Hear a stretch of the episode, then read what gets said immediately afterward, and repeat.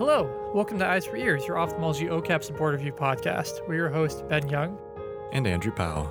Just a reminder that these podcasts are meant for medical education purposes only, not to diagnose that thing on your eye. We're ophthalmology trainees now who uh, figured that reviewing for clinic, OKAPs, and the boards is better when you don't have to do it alone. Each week, review a high yield topic and talk about the why and the how. This week, or a couple weeks maybe, we'll see, we are going to try to tackle optics. And it's gonna I, be a couple weeks. Yeah. we have a lot to cover. So we know trying to review optics via podcast without drawings or visual aids may be tough. In fact, even back when we first started, Ben and I have been debating about how we should approach optics as a subject. Just be warned that listening to this podcast isn't going to be enough for you. You're going to have to do a lot of practice problems and review a bunch of equations to memorize, apart from just listening to these episodes we're going to be putting out. But what we can do is explain some of the concepts and principles with an eye towards the common trick questions that pop up. And when you do get to the point where visual aids will be helpful, we strongly recommend the multitude of other resources out there that are more visual, such as Dr. David Hunter's video review of clinical optics. But for now, you're probably trapped in your car anyway, with nothing else more productive to do, so let's try this out and start off with part one of Podcast Optics. But before we begin, yeah, things have changed for us, and uh, hope you're doing well over back at Yale still, Ben, now rallying the troops as the chief resident, right? Yeah. No, we, we miss you. Everything's fallen apart since you've left Andrew Powell. That cannot be the case. The streets are on fire. The streets were Chaos always on through fire. the streets. Uh, how is the promised land of Baltimore, Andrew Powell? Things are wonderful. Fellowship is great, but I do miss it uh, back over in Connecticut and miss all of you guys and hope you're doing well. All right, so we're going to start the optics bonanza off with the concept of vergence. Now, vergence problems are pretty much the first kinds of questions you encounter when you study clinical optics. Those of you who are reviewing, remember the ubiquitous formula U plus P equals V, which seems pretty easy, but alas, it's very seldom that you're just given the numbers you need to solve that algebra so easily. So, to avoid getting tripped up by tricky questions, and for the benefit of those poor souls encountering this for the very first time, let's talk about what vergence is. So, think about light rays. When you get down to it, everything is reflecting light rays off the sun. When you look at something like, say, a car, what you're really seeing is the light rays that are bouncing off that car, scattering away from it in different directions. Here's where vergence comes in. All light rays are either traveling together in parallel, or they're converging or diverging. If they're diverging, then they are getting farther away from each other, just like how the light rays hit that car in our example and then bounced off and scattered away. If light rays converge, though, then they're getting closer to each other and will ultimately meet at a certain point. Vergence, then, is a word that encompasses both convergence and divergence, and lenses can both make light rays converge or diverge. There are two types of lenses convex and concave lenses. If light rays pass through a convex lens, they'll converge, or at least they will a little bit more than they were before. If light rays pass through a concave lens, then they end up diverging on the other side of that lens. So now you can imagine that the light rays from all the objects that you see around you are all either converging or diverging. Notice that we haven't talked about focus yet. If all you saw were light rays bouncing around like this, it all probably look pretty blurry. You only see things clearly if the light rays are converging to a nice focal point that coincides with right where your retina is. And we can manipulate where that focal point ends up with the use of convex and concave lenses. Now, before we talk about tricky questions that involve the vergence formula, again, U plus P equals V, let's imagine a scenario where, again, our example car will be our example object. It's a little ways away from your eye and not in focus, because as an object, it has a negative vergence. Again, that is to say, light rays coming off the car are scattering or diverging apart, and divergence is the same thing as negative vergence. So to see the car clearly, you need to put a lens between it and your eye, and in this example, it would have to be a convex lens. Convex lenses make passing light rays converge, which is the same thing as positive vergence. So the light ray that is diverging off a car then passes through this convex lens, and immediately after exiting the other side of that convex lens, those light rays start to converge a bit more than they did.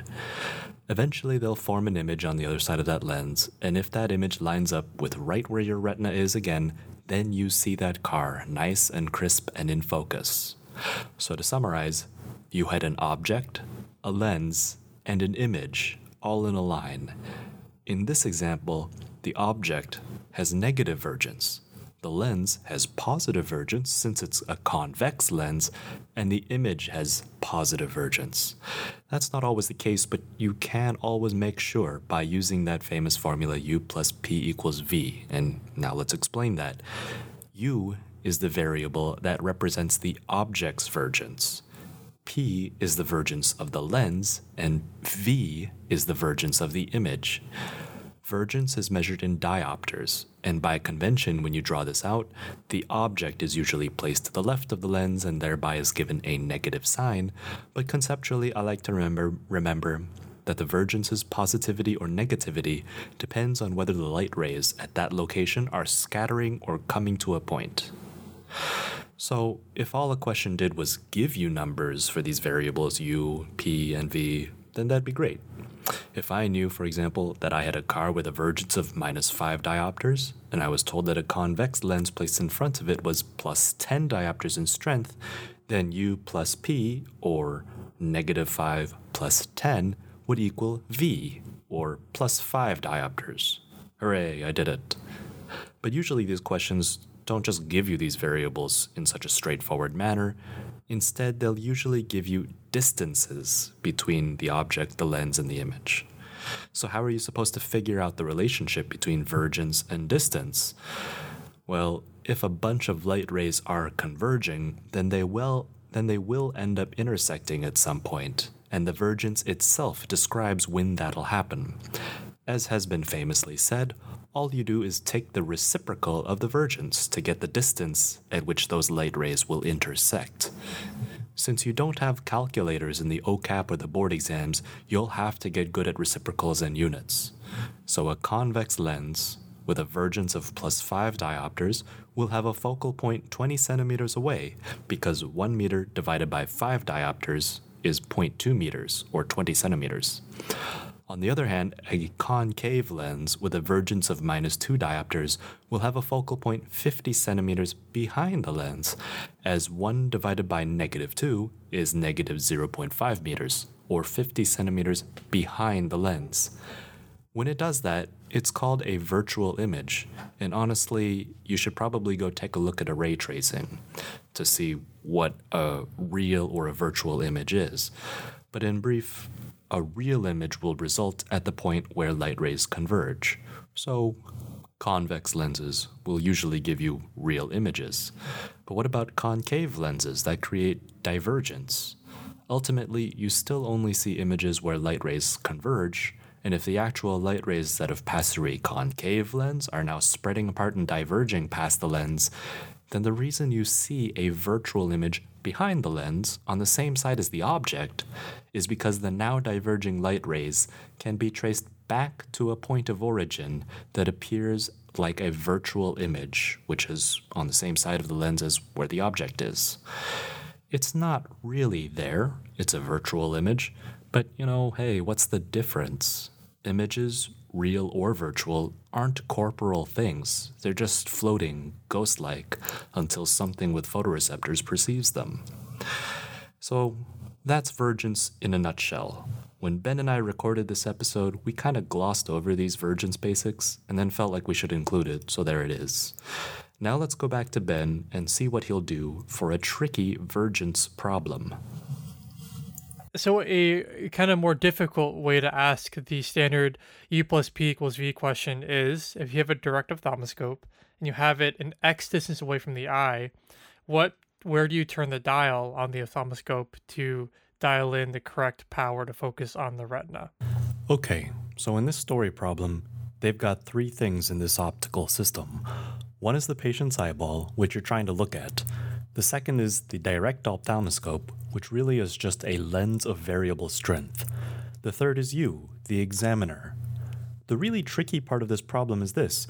You could make each of those things into a u plus p equals v problem, with the patient's eyeball being u, the scope being p, and your own retina, since that's where the image should line up, would be v. But doing that wouldn't necessarily be helpful for you in setting up how to solve this problem, and you'd see that if you drew it out in a ray tracing diagram. We aren't really supposed to think of light rays coming out of an eyeball anyway, and if you tried to reason it out with how light would have to get into the eye to reflect off of it, you'd end up with a scrawled out mess. But the principle of vergence has another application. At every point along an optical system, the vergence of light rays in that system changes depending on where your point of reference is. Let's use this example to illustrate that. Let's just say that the patient's eyeball is myopic, with a glasses requirement of minus 5 diopters. That means that things will come into focus for them 20 centimeters away. Their far point is 20 centimeters away. But unless your own retina is exactly 20 centimeters away from their face, then you won't see their eye clearly. So you stick a direct ophthalmoscope in between and you get up right close and personal. Your goal is this can you get those light rays that are coming quote unquote out of the patient's eye, the ones that, because of their vergence, will come to a far point 20 centimeters in front of their face, can you get those light rays to be parallel when they exit your direct ophthalmoscope? Because if they're parallel coming out of the scope, then your own eyeball's refractive strength will squeeze them into focus onto your own retina. So, what lens strength will offset the vergence of a minus 5 diopter myope? Now, here's where we can apply the principle of how vergence changes in a system, depending on the location of the reference point. Since we're wondering where to hold the direct ophthalmoscope, also, let's say that the scope is our reference point and let's say that you're holding it 5 centimeters in front of the patient's face. That means there's only 15 centimeters between the direct ophthalmoscope and where the far point is. If you take the reciprocal, or 1 divided by 0.15 meters, you'll get 6.66 and onwards 6.666 diopters, 6 and 2 thirds diopters. That's the strength of the vergence at that point in front of the eye. The eyeball itself, at its point of origin 20 centimeters behind the far point, had 5 diopters of vergence. Then we scooted 5 centimeters in front of the eye, along the course of those same light rays, and now the vergence of those rays isn't 5 diopters anymore, it's 6.66. And if you scooted any further forward towards the far point, the vergence of these same light rays would change yet again. So, now to actually answer the question of how much power we should be dialing into the direct ophthalmoscope, well, we want that vergence to be nullified so we can see it clearly on our own retina. So, you'd offset the 6.66 diopters of vergence at that point, 5 centimeters in front of the eye, by dialing in negative 6.66 diopters into your ophthalmoscope. Okay, so, right, I mean, that that is how you would solve that kind of a question. What, however, you know, this all assumes that the examiner's eye is basically plano. What if it's not?